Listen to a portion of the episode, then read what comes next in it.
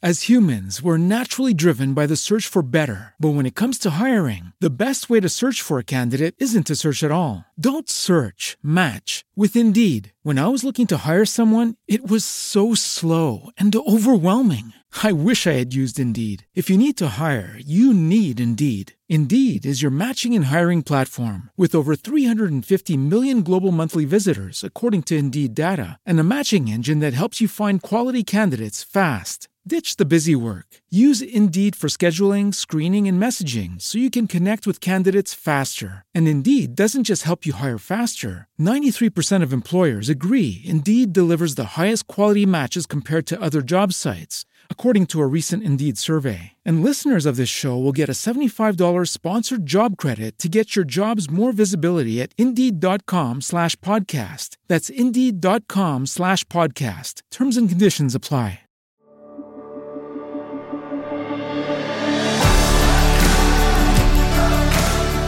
Welcome to the Gravity Leadership Podcast, where we explore how to center our lives and our leadership in the love of God revealed in Jesus Christ. in the midst of the disruptive cultural shockwaves of the 21st century. Join us as we learn to take the love of God seriously as the force that holds all of us and everything together.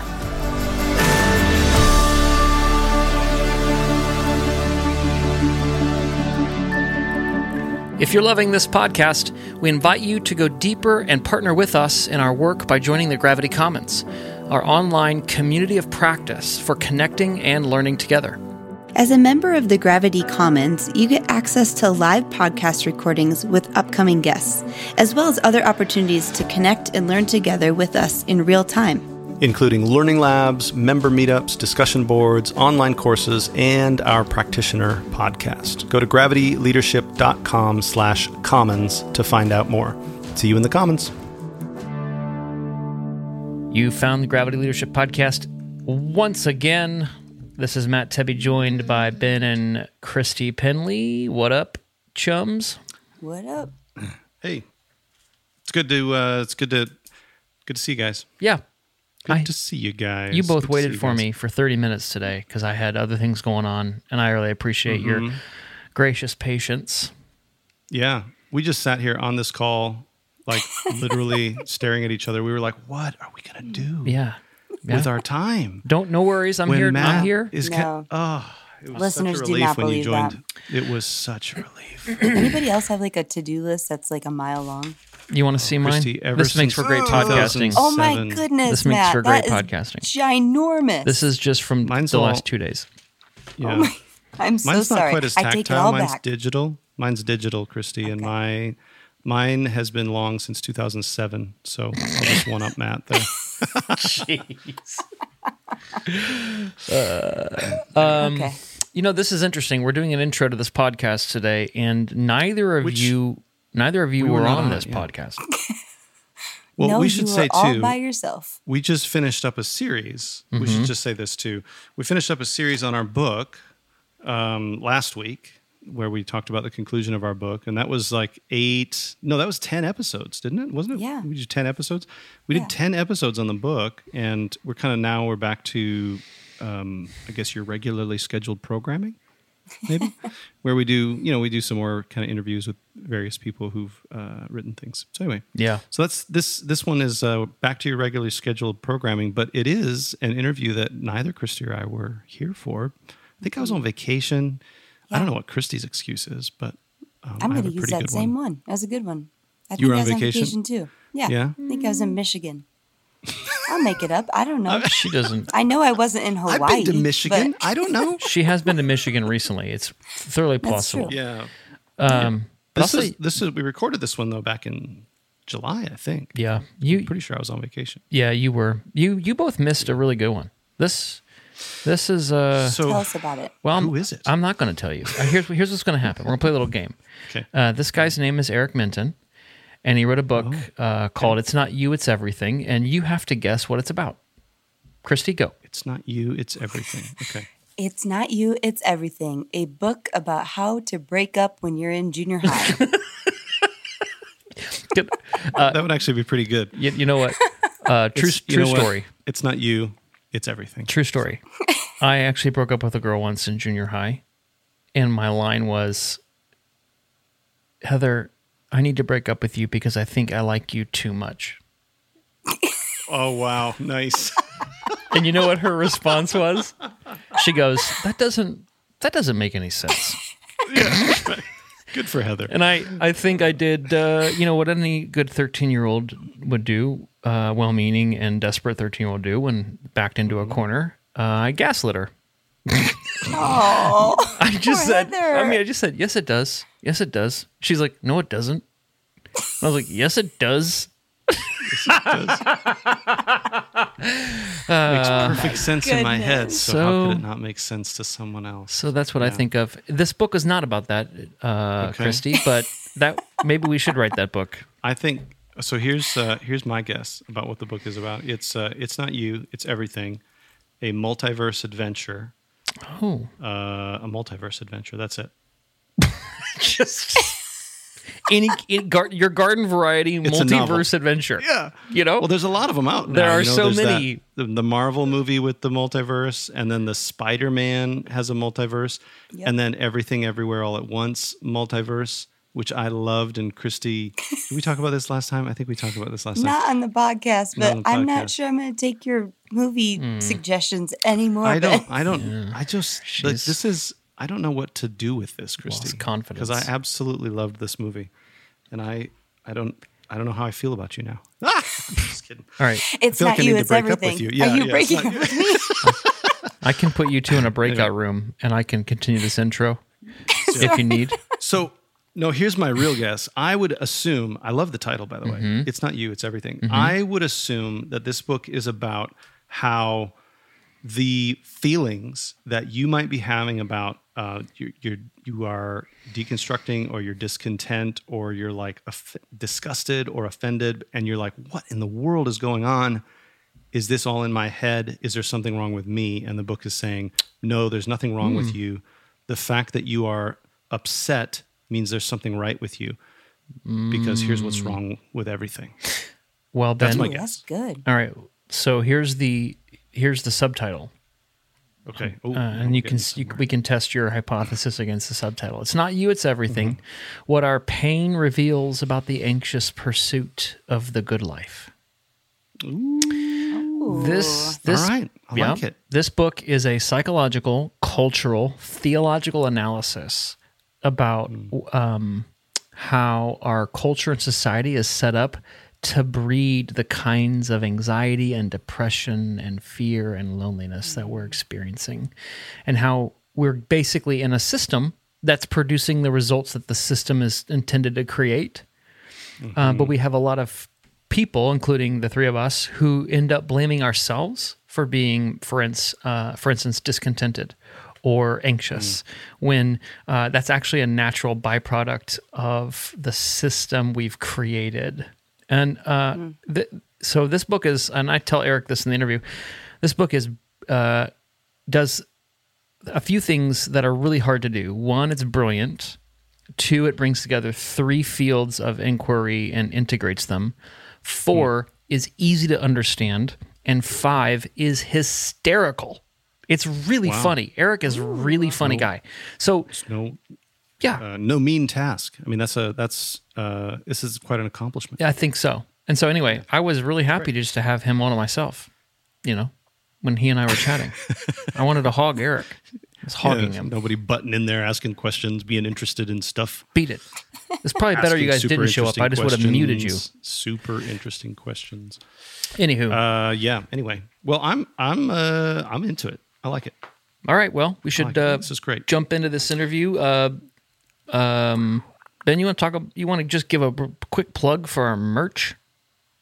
Oh yeah, we got merch, guys. Oh, you guys, it's awesome. If you have, if you're not, so here's the benefits of getting on our email list. If you were on our email list, you would already know about the merch.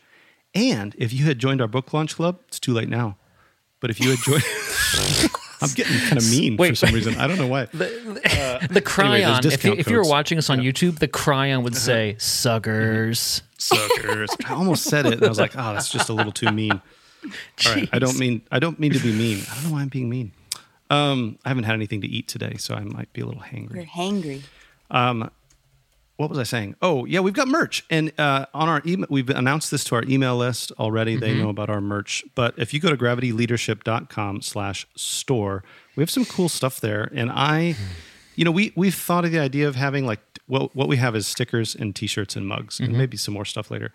Um, and they're not just, they don't just have like the Gravity logo on them. We've thought about like doing merch before, but you know, it was always felt like, well, I don't know, just just our logo. I don't that. eh, yeah, yeah.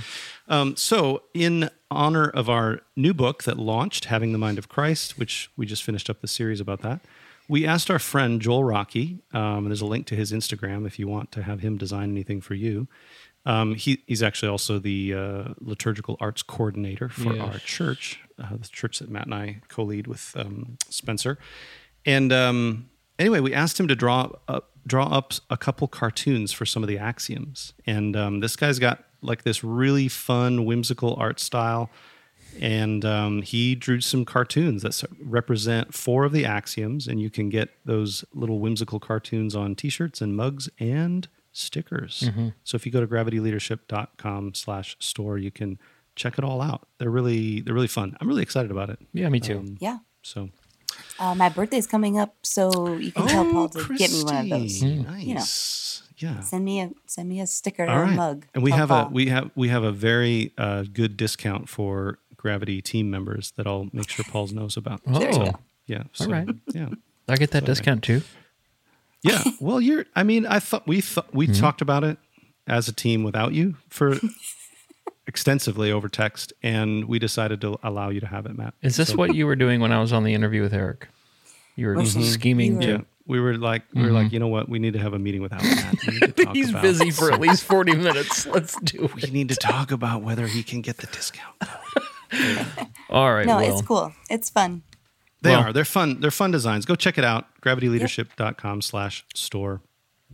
I'm And check out this interview. yeah, I'm prepared to share Eric with everyone else now. I had to. It took me seven or eight minutes here, the intro, to get to the Uh, yeah, place where I feel no, like. just But um, You okay with this? Ready to You let okay you all this? in Are on you this. sure, comp. Yep, I'm. I'm a big. I'm a big boy. I put on my. All right. so generous of you. Mm-hmm. Listeners, enjoy.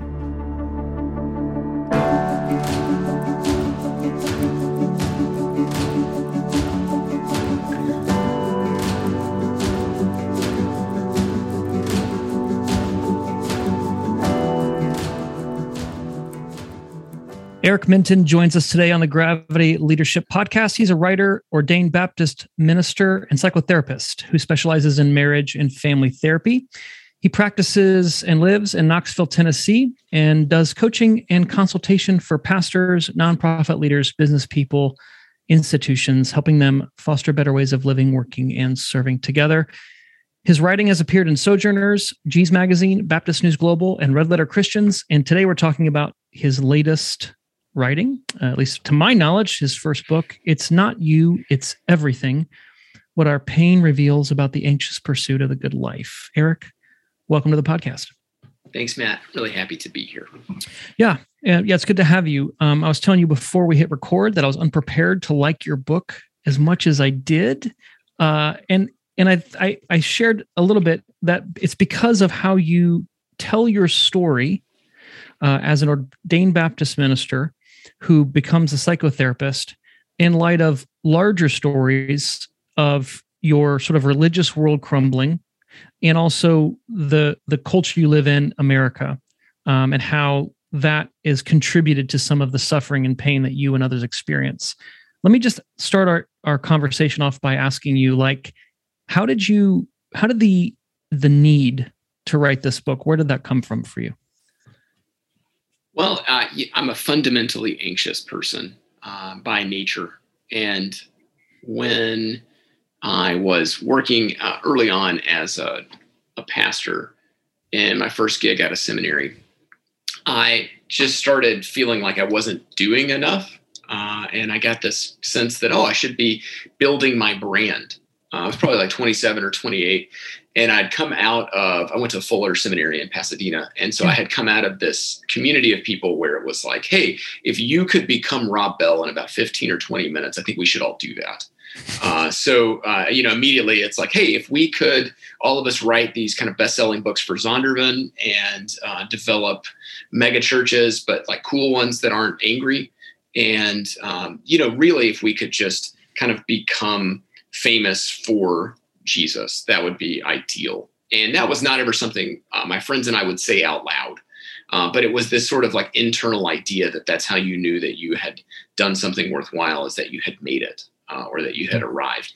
And so I started writing out of that kind of place of saying mm. like, oh, okay, like, yeah, like I don't actually feel like the work that I'm doing at the current church that I'm partnering with is doing enough like I don't feel like I'm I'm seeing enough progress, which is always numerical growth, and I don't think that I'm really doing enough as a pastor to justify some of the ways that I get to just spend all of my free time reading books and taking people to coffee.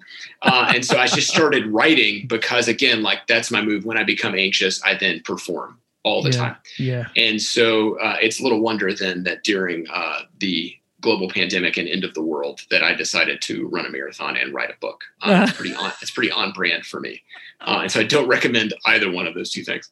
But um, I'm saying that yeah, like so I think the initial impulse is probably always uh, negative for me mm. to want to produce. Yeah. But I think that at the end of the day, one of those things that with this book in particular, it was helpful in trying to encapsulate so many different components of my lived experience as a person that had always informed the ways that I started writing, however anxiously they began, and the ways that I had attempted to uh, kind of operate as a pastor and then the ways that I began. My my wife has been a therapist our whole time, and so she she went to Fuller School of Psychology while I was there getting an MDiv, and so having seen the kind of work that she was doing then and throughout our time, even when I was working for churches, I just found myself over and over thinking that sounds way more interesting. Mm. Uh, so at that point, I got the opportunity because um, my acquisition and later total book editor Valerie is a saint that she contacted me out of the blue and said, "Hey, did you ever? We're putting together this new press with Fortress. Uh, did you ever think about pitching a book idea?" And I thought, uh, "Yes, for my whole life." so uh, yeah, it's weird. That, are, do you have the right email address though? Is, is kind of my question because I'm not a famous person. So um, you know, yeah. And so then it was saying, uh, is there a way to take a lot of what I've been experiencing, living through, working within in church and and you know psychotherapy context, and finding a way to make that reasonably uh, entertaining and engaging for people. And so that was kind of the goal was to try to bring all these kind of disparate threads of my life together. And so I'm grateful people are reading it, but it was really just about me. So I just needed it to exist. Yeah, we can keep this about you if you want, Eric. Okay, thanks. Yeah, increase your comfortability. I, I, tell everybody in therapy, it's like, you know, I know that you have got some things to work on here, but this is about me. So can you get better so that I feel better as a mm-hmm. therapist? Thank you. Yeah, right. It's very I, effective work I do. the people who come to you actually don't really care how they get better or why. No, uh, they, no, they're like, Eric, right? it's just about you. It's about my yeah. anxiety. Thanks. you use so. a lot of use a lot of words there, I think, that are part of the nomenclature of the Christian culture in America. Words like fame, platform, uh, brand, yes, um, reach, right? Um, oh, you know, one. having a having an email address that has your last name as a domain name. So, um, where can you unpack that a bit for us? Where did you? How did it occur to you, or where did you begin to ask questions about? Is this how? What's the cost this is having upon us? Uh, oh gosh, uh, that is that's a really way, uh, excellent way of framing that question. I think, and I, it's because I'm not a good person, Matt. Um, that if I had been more successful at being a brand, I wouldn't be sitting here, dude. Um, if I had been more successful at accruing Instagram followers or Twitter followers or uh, having the New York Times return any of my emails, despite the fact that that seems like the very worst thing that can happen to you is have them publishing any of your work. Yeah. But uh, aside from all of those things, if I had actually been better at this, I wouldn't be here. Like I wouldn't have written this book. I don't think I would have asked any of these questions. So yeah. for me, it's the fact that I was a failure at it that then probably because I have my own angst and passive aggressivity and internal judgment mm. that I think, oh, something must be wrong with the system right? Because I, I, I, clearly it didn't it didn't pick me. Right. Um, but I think underneath that, in the process of, of going through those kinds of experiences, and then having my own experience with something that I later learned to call postpartum depression for dads uh, when my son was born, mm. that I realized that, oh gosh, so much of this internal narrative that I have within me that's kind of pushing me into greater productivity is destroying me. Like it's killing my relationships mm. with other mm. people. It's destroying my relationship with my spouse and later my son. It's changing the ways that I talk to my friends or I don't, or it's changing the ways that I interact with the divine or uh, church congregations. And it, it kind of discolors everything around me. And so I think once I was able to notice what was happening to me, uh, I, I, then just started asking, is this normal? Like, is this yeah. a sort of thing that I should be paying attention to? And then yeah. talking to more and more people who began saying, like, no, no, no, like I'm actually like when we all slow down long enough, I'm also really anxious and I feel down about these things all the time. And even though I have way more Twitter followers than you, Eric, I feel the same way. Mm-hmm. And so um, I had a good friend of mine who, when I was, I was putting the book together and he was reading along with me, he was like, Eric, I need you to keep talking about how living in this world is like trying to make friends in a Black Friday sale because I don't think. I've ever quite heard it put that way. And I feel like that encapsulates so many things for us. So mm. for me, it, it started as this process of uh, I'm not very good at becoming a famous person for Jesus and then it sort of expanded out from that of saying like oh well like what else is going on that causes me to ask those sorts of questions that would tell me that that's a successful thing to do and spend my time on? Yes. and then it was oh interesting like people have had this connection to productivity uh, wealth and inequality and this kind of like baseline narrative of i'm a good person who's blessed by the divine because i am financially healthy and successful.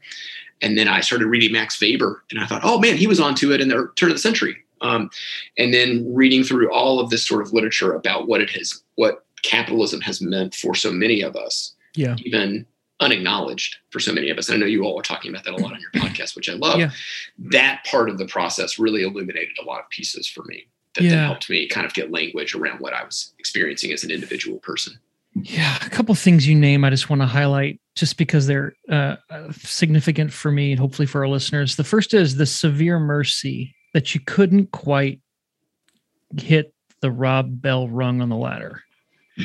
And no offense to Rob Bell, I'm still a huge fan, and I would sure. love to be him. I'm happy sure. to replace him at any time. Yeah, we'll let him know since he okay. talks to us all the time. Right, Thanks. That's, yeah, that's, that's helpful. Uh, but the severe mercy of failing at the at the test that would kill you, right? The the if if we succeed in this sort of uh, what you call the market god uh, race. You know, if we actually succeed in that, it actually is our own destruction. So there's this mercy that this mercy of failure that leads you then to figure out, okay, what's wrong with me? But the second thing I think was is precious, and this is what most people I I haven't heard most people make this um, make this connection, Eric, is that um, you, you talk about sort of this prevailing like anxious depression, self recrimination, self loathing of like, I guess I'm just not uh, a badass enough for Jesus that I can't build this brand.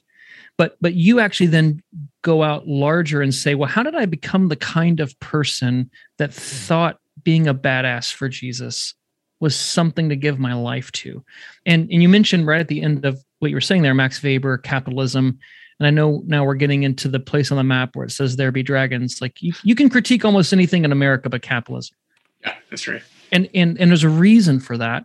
Would you would you give us uh, your first I don't know three or four chapters in the book? You really hammer on this. But would you give us a little bite-sized preview of what was it that you discovered about this economic system we live in that has actually spiritually malforming shapes shaping in our life?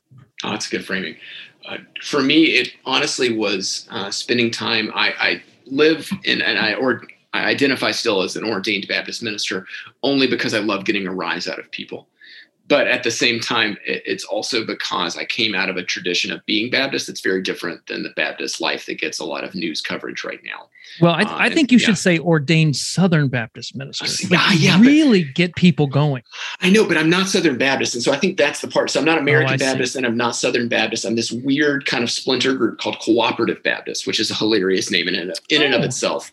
And so for me, I'm I'm part of this uh, network of Baptists that were uh, an offshoot that when there was this thing in the Southern Baptist Convention called the Conservative Resurgence or the Hostile Takeover, depending upon your perspective on things. Um, that there's a group of folks that said like they were a little bit more progressive than that community. I, heavy emphasis on little, but they were a little mm-hmm. bit more progressive than the Conservative Resurgence. And so they formed their own group called the Cooperative Baptist Fellowship, which is passive aggressive in nature. Uh, and I think it just that really imputes all the way down. But um, so that's the Baptist community that I came out of. It, yeah. Yes, like I attended, went to, participated in Southern Baptist summer camps and things connected to Lifeway Christian Resources in Nashville. Okay. I have a lot of connections there, a lot of friends that are still part of those networks. But for me, I was never a Southern Baptist minister. I was always kind of this cooperative Baptist thing. Yeah. But aside from all of that, the interesting parts of that is that despite the fact that I was part of these conservative networks and these moderate to even sometimes more progressive Baptist networks, that I would find that the wealthiest people in the congregation always dictated terms theologically to what the church mm. did. And so for me, even as a, a, young pastor myself, who was working mostly with college students and, and middle schoolers, I found very quickly that the things that I could talk about with them were acceptable insofar as the people who wrote the biggest checks are okay with them. And then having, and then wondering, are other people having this experience? And spoilers, they are. and so having a friend of mine who works at a very progressive Baptist community tell me something that just still to this day boggles my mind. And they're an open and affirming. They they welcome LGBTQ plus folks to all areas of ministerial and congregational life in that community, and it's a beautiful expression of that. Uh, but for my friend, he said, you know, the only reason we're able to do this is because our wealthiest congregants on board. Mm. And so for me, that is the thing underneath all of these other things that tells me, oh, if you can write a rather large check, you can dictate terms to almost anybody. Yeah. And I think we're seeing this in terms of our Supreme Court rulings. I think we're seeing this in terms of our politics for the last, you know, 25 or 30 years. I think we're seeing it and have been seeing it since the beginning of and the rise of American evangelicalism. And so once I started asking that question of like, oh, is this true for anybody else? And then helpfully, Princeton historian Kevin Kruse has been really effective in mm. his book, One Nation Under God, and helping us see that around um, FDR's kind of work at reinstalling the American economy and getting America back to work again, that there was this entire crew of wealthy businessmen who partnered with evangelical and largely Baptist pastors yeah. to put a kibosh on this kind of progressive, almost democratic socialism that FDR was using to get us back off the off the mat there. So for me, uh, this very illuminating work. And again, Kristin Du lots of people are making these connections, but for yep. me, it was helpful to kind of draw out that like economic component to why people are asking these kinds of theological questions. Yeah, yeah, and your book does a great job, I think, of of putting this on the shelf that those of us, most of us can reach. I mean, we read Max Weber, we read uh, like a Philip Goodchild or other people that have done all this theology of money. It can yeah. just get so uh, clogged. Like it's just, I don't know. It feels like we have, we need a syllabus and a, and a glossary and like all kinds of things just to, to make sense of it all. But, but what's, I think so compelling and important about your work is that you do it with humor and you do it with story and you take these vast tomes. I mean, I keep looking up the books you're referencing, and I'm like, gosh, how does he have 80 bucks to buy that book? But then I I I look at it, it's like 600 pages, and you summarize it in a paragraph, Eric, and it makes sense to me, like, which is a gift, a gift to the church and for us. Um, I, I, all right, moving moving then towards how did you get from I'm I'm anxious and depressed and not sure I want to be a Christian anymore something is wrong with me. Two, actually, all this stuff I'm experiencing says more about the world I live in than me. Like, how did you get to my pain isn't I've done something wrong? My pain is I'm living in a jacked up system that isn't conducive to flourishing humanity. Uh, first of all, I think having really solid and bottomless. I'm probably going to get emotional. Bottomlessly, um, what's the word I want?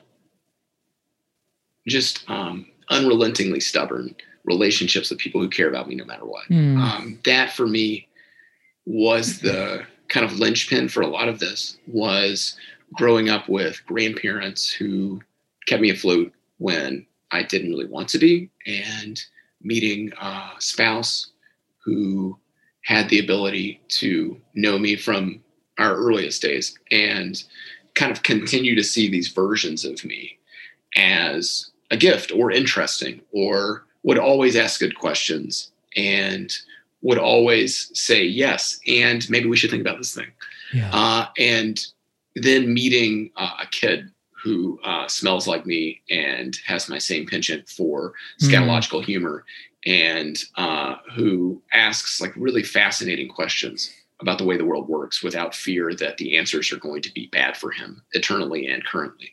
Yeah. Uh, those kinds of, and, and having a, a, pretty decent therapist myself. And, um, you know, really all of these humans that seemed to care about me no matter how unsuccessful I continually was at so mm. many very so many things uh, really gave me this sense that like oh, you know what is it about this that has gotten into me that all of these people who really benefit and would greatly benefit from me being far better at many of the jobs that I've been doing they seem to care about me anyway.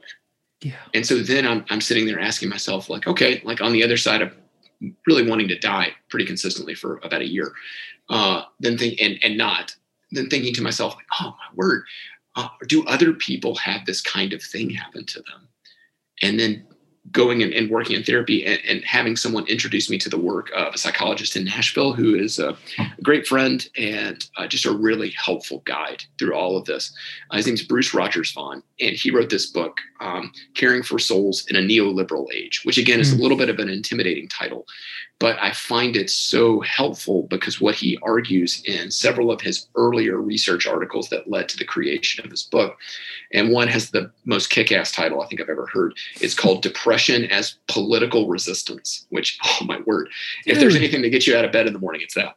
Um, so that's also, uh, sidebar, that's the na- new name of my cover band. Um, so, but anyway, uh, which again, like uh, an indie folk band named Depression as Political Resistance. Oh, that's really, really on point. But aside from all of that, Bruce's work is a gift. And so what he argues is saying that when we look at the sociological and economic factors that shape most of our lives in America and in the West, the industrialized West, that we would start to say that the way that this kind of society or civilization functions can only produce depression and anxiety in people. Yes. And so then when we start from that component of saying, well, perhaps these things are natural responses to a world out of control rather than something being like a loose hose in your brain. So then it's saying like, okay, so if it's not an individualized problem, it's a sociological problem. And then there are all these great people who say like, oh, from a biological and anthropological perspective, depression and anxiety have more of a kind of a social or acute response to stress that are have less to do with your brain chemistry and far more to do with your environmental surroundings. Yes. And so for us, like that was kind of the seedbed for me for me then thinking like, oh, interesting. Like, what if like people cared about us differently? Or what if people continued to doggedly care about us despite our lack of productivity or success or fame? And what does that do to us? And so it's amazing how much quickly we get better when we provide social solutions to things like depression and anxiety mm-hmm, mm-hmm. rather than providing pharmaco- always pharmacological solutions or individualized treatment plans. Um, so for me, that was kind of the seedbed for asking more of these larger questions.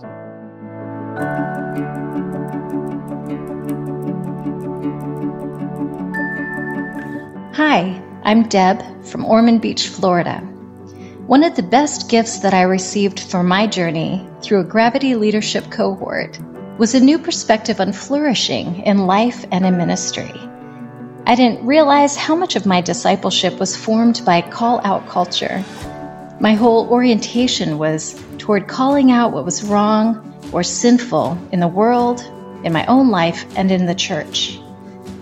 But gravity helped me see that Christ was always calling people in toward life and flourishing and my cohort came to feel kind of like a community garden. We got to practice calling each other in to a deeper awareness of God's life, of His goodness and His love, and how it was bearing fruit in our lives. So, if you're looking for a safe space to grow in your life with God and to practice your gardening skills in the life of others, I hope you'll check out the Gravity Leadership Academy. To find out more about Gravity Leadership Academy, visit gravityleadership.com/academy. Eric, I just want to reflect back, like your answer to how to, how you then went from blaming yourself for being, you know, a B minus pastor. Oh, that's a high grade, but yeah. To uh, all right, well, I'm I'm grading on a curve here, man. You know, Thanks. like it's relative, relatively speaking. Uh, to diagnosing that the system is sick was people who transgressed the logic of a market economy in your life, who yeah. who who refused to treat you as unprofitable or um, you know last year's you know last year's style or write write you off because you could not enhance or um, you wouldn't join up and you could gig together and hustle and do something more than you could together but actually were loyal to you and committed to you not because of what you could produce or achieve uh, but just because they they actually genuinely wanted to be committed to you which is a that is transgressive in in in through the logic that I think Mammon operates in in our in our country. So that's that's beautiful, man. What a testimony to this alternative system that your book in the second half, uh, I think, advocates for, which is creating uh, a more just, more um, human way of of living together. Yeah, absolutely. Uh, and, and, Matt, you've done a far better job of encapsulating all that than I. Uh, so I really appreciate that. Thank you.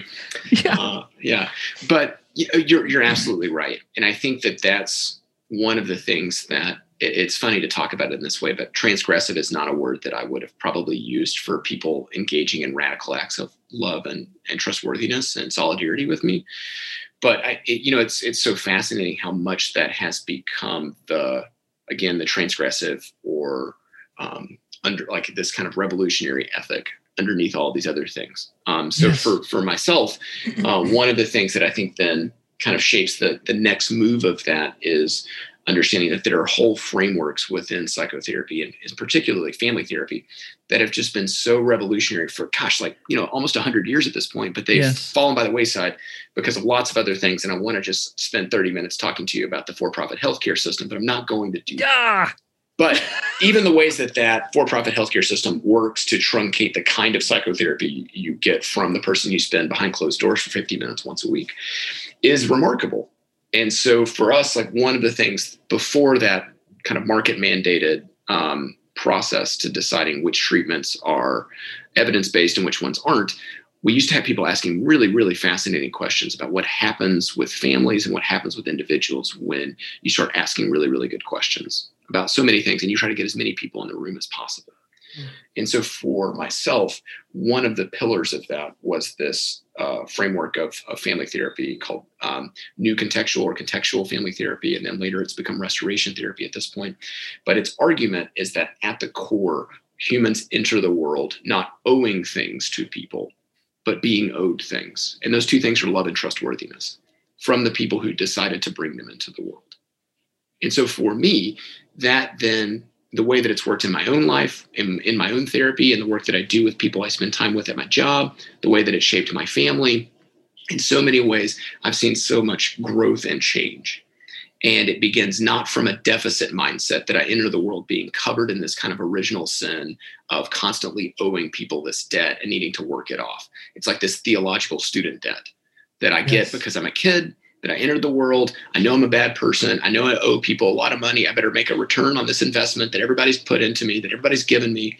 And it's just this like thing that hangs on our necks forever. Yeah. yeah. And then somebody enshrined that as a theological disposition and says, you know, God loves you, but like kind of because God like is forced to, and God's pretty disappointed with you from the moment that your head crowns in your mom, that like God is like kind of woefully bummed out by your existence. And so the way that you kind of get on this God, this, this Father's good graces is by like apologizing for that for the rest of your life mm. and working to make this God famous. And so for me, like knowing that if a parent came in with that kind of narrative of saying, like, you know, my kid's life is about my glory, my power, my prestige, how people talk about me, immediately I want to ask questions about like, hey, do you ever hit your kid? right. Yeah, Right. or I want to call the authorities. and so for myself as a therapist, then I, I began wondering, okay, so if the very worst parents that I spend time with would never say these things out loud Yes. Yes. and would never do these sorts of things, then why is it we spend so much time worshiping a God that that's all we can talk about? Uh, and so then I, it, it's this full circle experience of saying like, oh, maybe all these things fit together. Yeah. Yeah. And this is something that I, I think the integrative work of your book that is cultural analysis, bringing, I think, some great insights from the therapeutic world and doing, um, I don't know if you'd say this, but I'm, I'm going to say it, doing um, deep theology. Um, I think what emerges is the unintended but explicit projection of our own pathologies onto God. Like we, like we have we have a culture that's sick that and i was thinking bowen family systems as i thought about what you were Yeah. this this whole thing like this system is creating kids that are reacting to the illness of the system and so you if you want to fix the kids you got to fix the system you got to change you got to change mom and dad to change the kid um, but but what, we- what we end up doing is we end up then projecting our own pathologies and antipathies back onto god and as I was reading your book, I'm thinking of these entire theological streams, entire systematic theologies that are less a reflection of who God is and more an indication of how sick we are. And and I, and your book doesn't go explicitly down that path, but you lay all of it out, Eric, in a um, erudite but also easily accessible way uh, that was really helpful for me. Helped me make sense of a lot of my intuitions that sometimes I feel a bit guilty for having these intuitions. Like we need we need to give ourselves we need to give each other permission to say, yeah, that's a pretty craptastic view of God. You know? That maybe maybe Jesus reveals a God better than that. Y- you know matt and i think that that's the that's the like if i had a way of putting a yelp review on the internet. That's the one right? It's i just want people to ask more interesting questions of their gods whatever they might be and of their parents. And for me uh, one of the things that that really sticks out to the way that you're talking about that is the way that um, you know we're, we're unable to really have those kinds of conversations in Christian spaces because of this undercurrent of, of fear that's motivated by our self interest. It's that, like, oh, and because if we get down to it, the reason we don't want to doubt is because we'll be expulsed from communities that provide us support and solidarity. And we don't want to doubt because we'll be expulsed for eternity into an outcome that we're less interested in, in happening to us, which is like being murdered forever, I guess. Yeah. So over and over, for- over and over. over and over. Yeah, right. Yes. Let's just, just do it again. Do it again.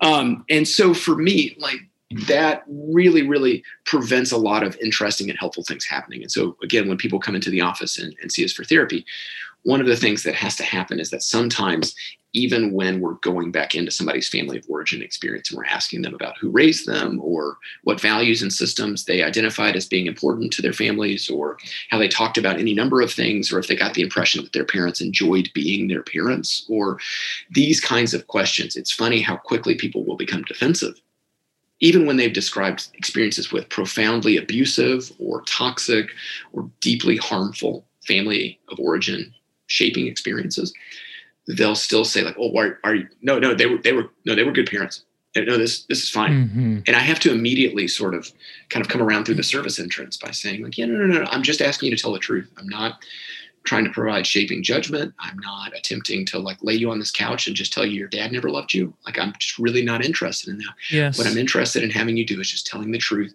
about what it was like for you to grow up with these people.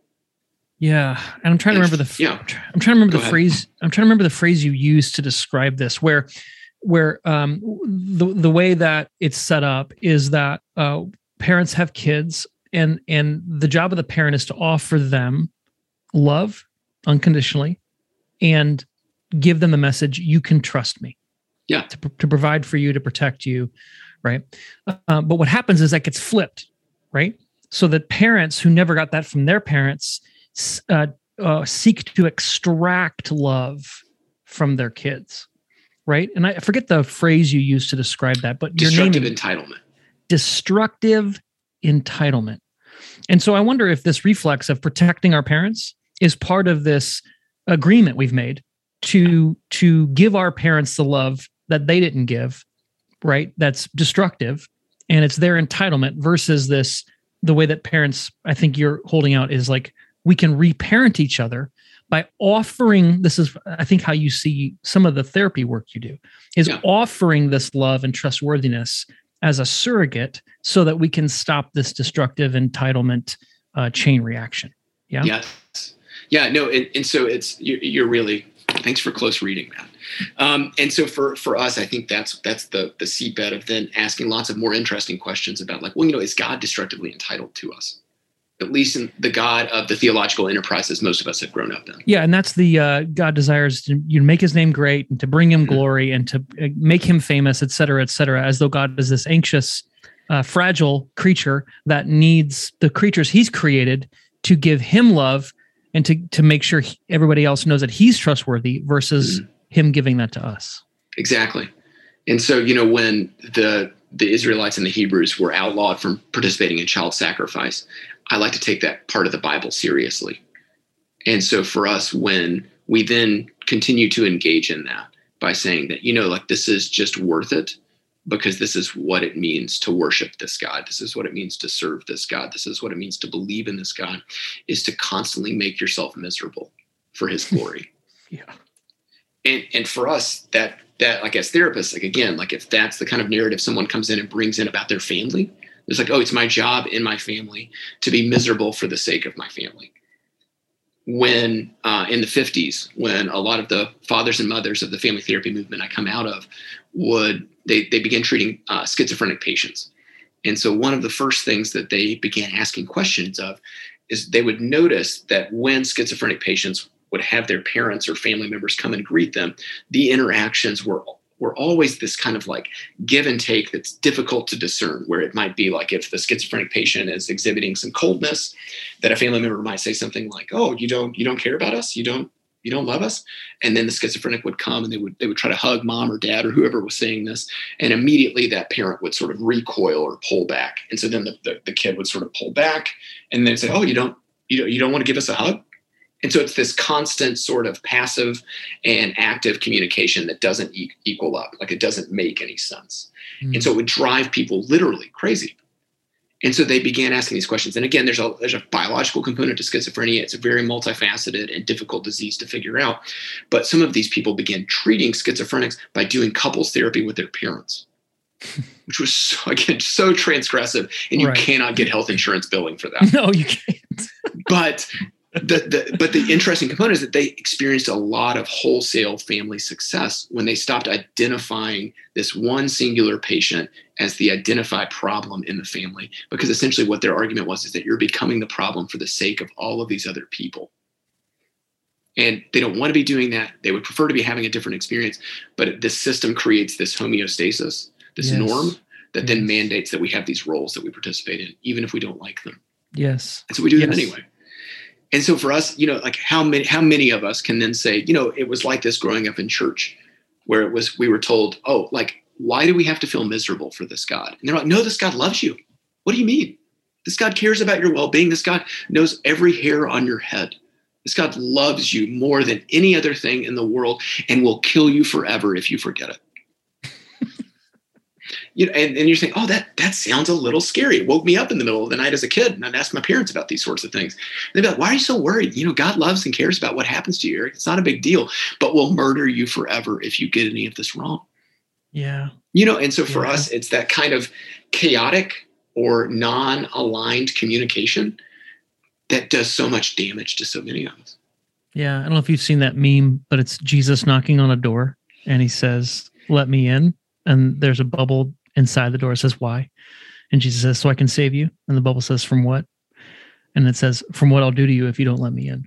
I, I always love that one. People send that to me with regularity because I'm so passionate about this kind of conversation. So no, I'm yeah. Uh, yeah, I love that one actually. So so what you're pointing out is that um, you're you're taking what we've learned maybe in um, the therapeutic realm about how systems work and how we have identified patients who become the person on whom we put all of the system's sins. You know the schizophrenic is the problem. So that then then we can treat them and not have to deal with the system.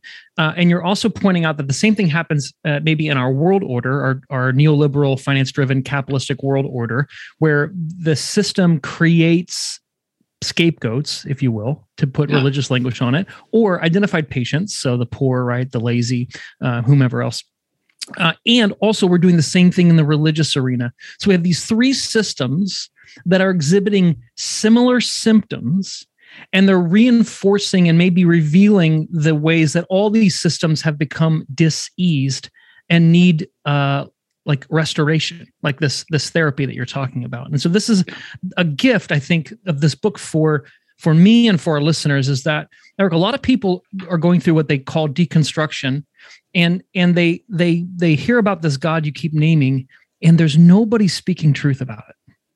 There's nobody actually saying, "Hey, this emperor has this god has no clothes."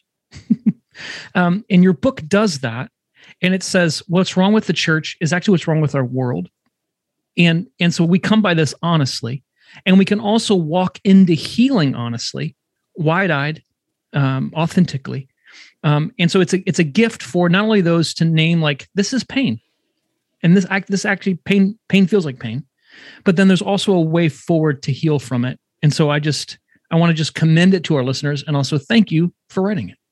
Oh, I mean, well, I, thanks so much. Uh, and I was telling a friend this recently that it is a, a, a lonely prospect to uh, write a book that talks about capitalism in America. Oh, and uh, evangelicalism and uh, your own kind of mental health struggles being mine and uh, your family and and so many other things.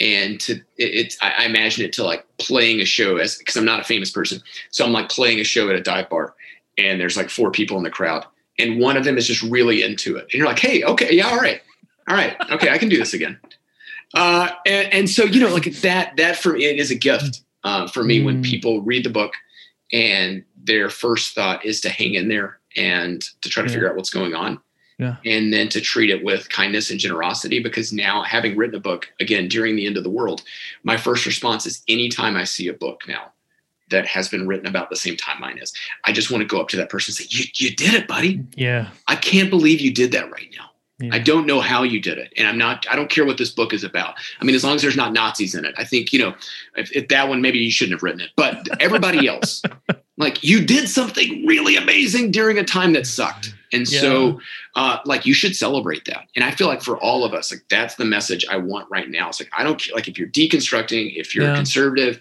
if you're progressive, first of all, get the hell off of your phone. But secondly, like, can you just like celebrate some things that you are doing right now? Because it's really, really just so hard to be a person right now.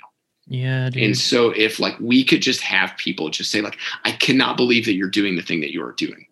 And that's so much of what I want to say to teenagers and kids right now. I have a seven year old. Mm-hmm. Um, and so when they go to school and they've, my son has only gone to school in a mask and then he got to take a mask off at the end of the year this last year. And that was his first time ever going to elementary school without a mask on. Mm. And, uh, you know, some people have never been to elementary school before because of this whole thing. Some people have yeah. been homeschooled forever and will continue to be that way because of lots of factors that shape that. Yeah. Uh, and you know, for all of us, these kids especially, and then we're seeing all these articles in the New York Times about like, oh, you know, what's going on with the adolescent mental health crisis. And I'm like, yeah, no, no, no. I understand that there are pervasive problems that I spend time with every day. But the truth is, is that I would like so much of that to just be acknowledged as like I cannot believe kids in America are getting out of bed anymore. Yeah. Like I cannot believe that they're still going to school, they're still learning to play the piano, they're still playing soccer, they're still hanging out with friends, they're still wanting to believe that the world could be better. They're still like watching weird TikTok videos and learning new dances and baking bread and you know sometimes diagnosing themselves with ADHD, which I don't recommend. No. Um, you know, like these kinds of things. They're still doing things, and we have to start with I cannot believe that you are doing this. Yeah yeah as you say that as you share that eric uh, i'm reminded of how you get to the end about how how god uh, reparents us how how the god revealed in jesus reparents us and how uh, the the the the the the direction needs to be reversed from i need you to believe in me god speaking to hey guess what? Uh, even even those of you who are doubting up here i trust you. Mm-hmm. and i give you all the authority and so God believing in us uh, energizing us with His power and His presence, His goodness, His love. Um, I, I hear that in what you're saying here. That um, that that the message troubled teens. One of the messages they need isn't do better, try harder to fix, shape up, but it's I can't believe you actually got out of bed this morning, and that you're productive, and that you wrote a you know you wrote a stinking book or you baked some bread and that's that's the love that's reversing this flow right that you're talking about.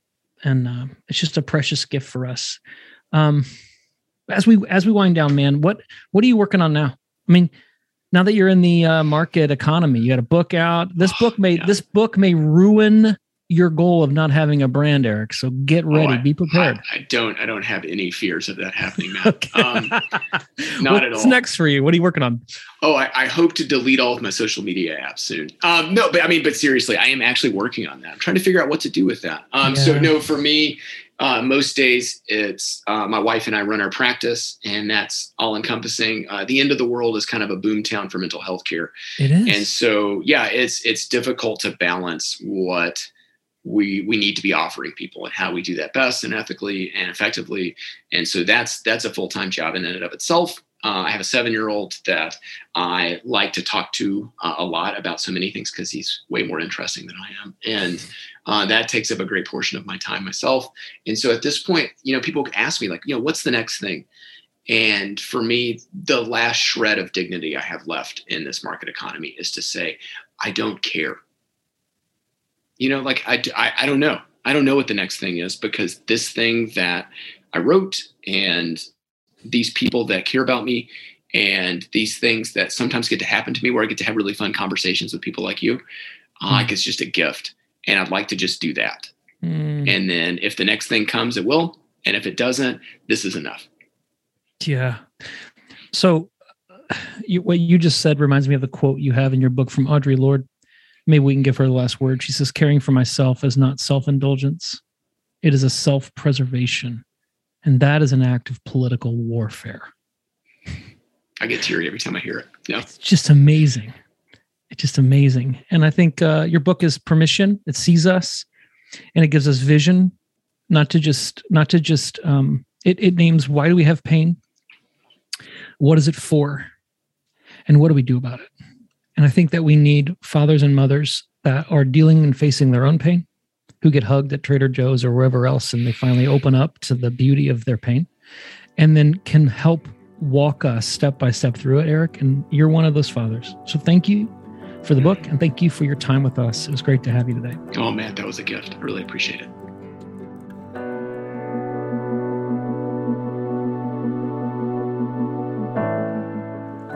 Are you happy? Are you happy that I got to share Eric with you? It was worth it, wasn't it? It was worth it. He, uh, it's yeah, it was so worth it. So I'm I'm glad that you did. I'm sure Eric is too. He spent all that time on the interview, yeah. probably intending and hoping that it would actually be published. I I feel like in that I'm interview sure I got more too. excited about his book than he was. I, I, I geeked out a little bit. And I've only done that on a few times, Chris, remember that one interview where after we got done, I told you I was really nervous, and you're like, "Yeah, something wasn't right." we weren't there to witness it this time. No, this time I just uh, I was geeking out and I was getting so excited. Anyway, um, yeah, I'm uh, one of the things that that helped me from this book is that um, I don't take seriously enough the spiritual repercussions of how we order our society mm-hmm. the ways in which uh, the logic and the common sense that runs our world, I don't think I've sufficiently interrogated yeah. uh, as a Christian. Um, and p- part of this, I think, I come by honestly, right? I think I just assume yeah. that this is the best place to be a Christian uh, the, in the U.S.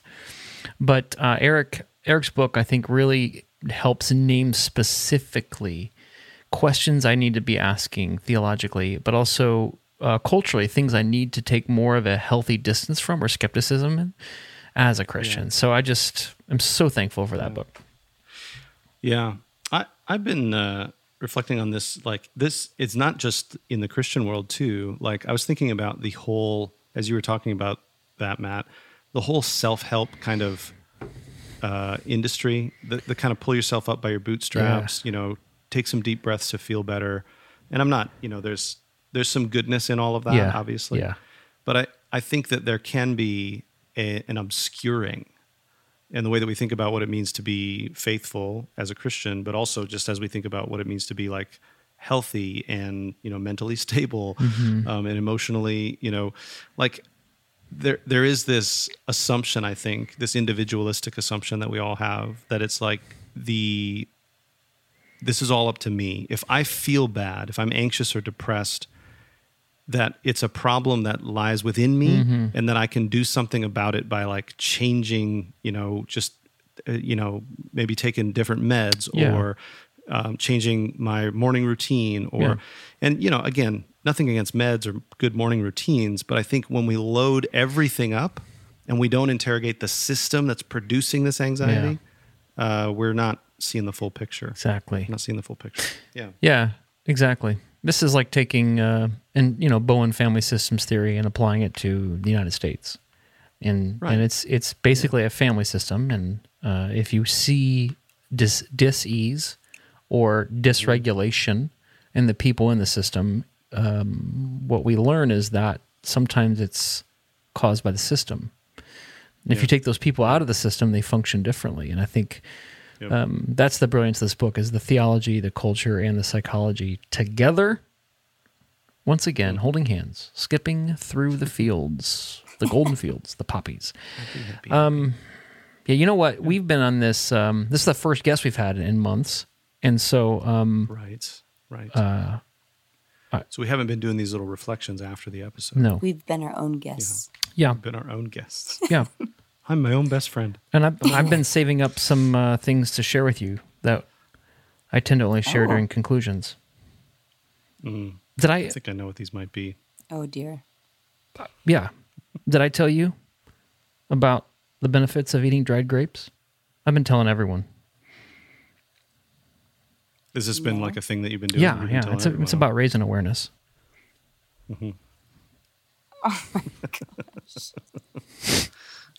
Every time you get me, every time I'm like Even though you waiting, knew you and then it you was like coming. say it, and I don't even knew. Yeah. You just didn't think that was the punchline. Yeah. That was Right. good. I that was like, oh. that was pretty good delivery there. Yeah, Matt. you I- did a I, good will. job. I will chalk that one up to your delivery. Thanks, you guys. Um, I have an, another question for you. What did the blanket say when it fell off the bed?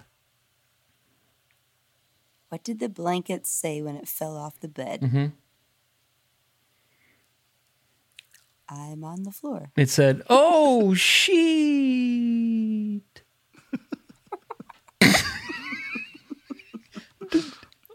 you see, because the sheet was that sitting one- on the bed. Like, yeah, yeah, yeah, yeah. Right, right. It's it's like what's your what they're missing. Right? Yeah. Have uh, I overheard this conversation the other day uh, between a father and a son, and uh, the question was from the kid was, "Dad, will you explain what an eclipse is?" And the dad said, "No, son."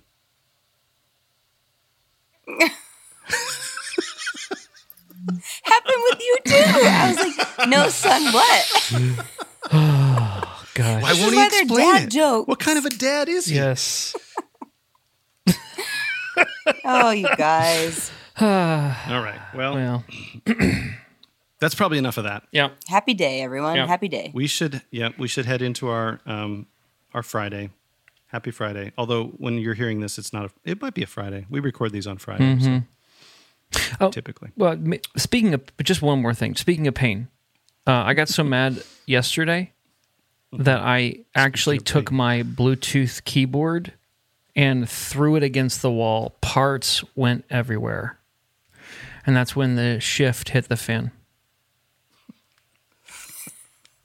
Just right down there, I got a fan that keeps me cool, and Yeah. it- the shift key just banged into it. Oh, please We'll, hit we'll end. see you next Hit time, stop. everybody.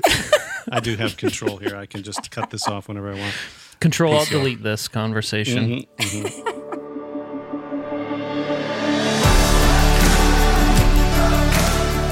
Thanks for joining us for this episode of the Gravity Leadership Podcast. If you're finding it helpful or enjoyable, we'd love it if you'd tell your friends about it. Ratings and reviews online also help others find the podcast. And don't forget to subscribe so you don't miss an episode. And you can join our Gravity community online for free at gravityleadership.com slash join. You'll get our latest content delivered straight to your inbox, as well as our email most Fridays with curated links to articles we find interesting and helpful. To join us, go to gravityleadership.com slash join. Our podcast is produced by Ben Sternke and Matt Tebbe. Aaron Sternke edits and mixes the show. You can check out his work at aaronsternke.com. We'd love to hear from you. To record a question or comment for us, go to gravityleadership.com slash message and click the start recording button. You can also email us at podcast at gravityleadership.com. Catch you next time.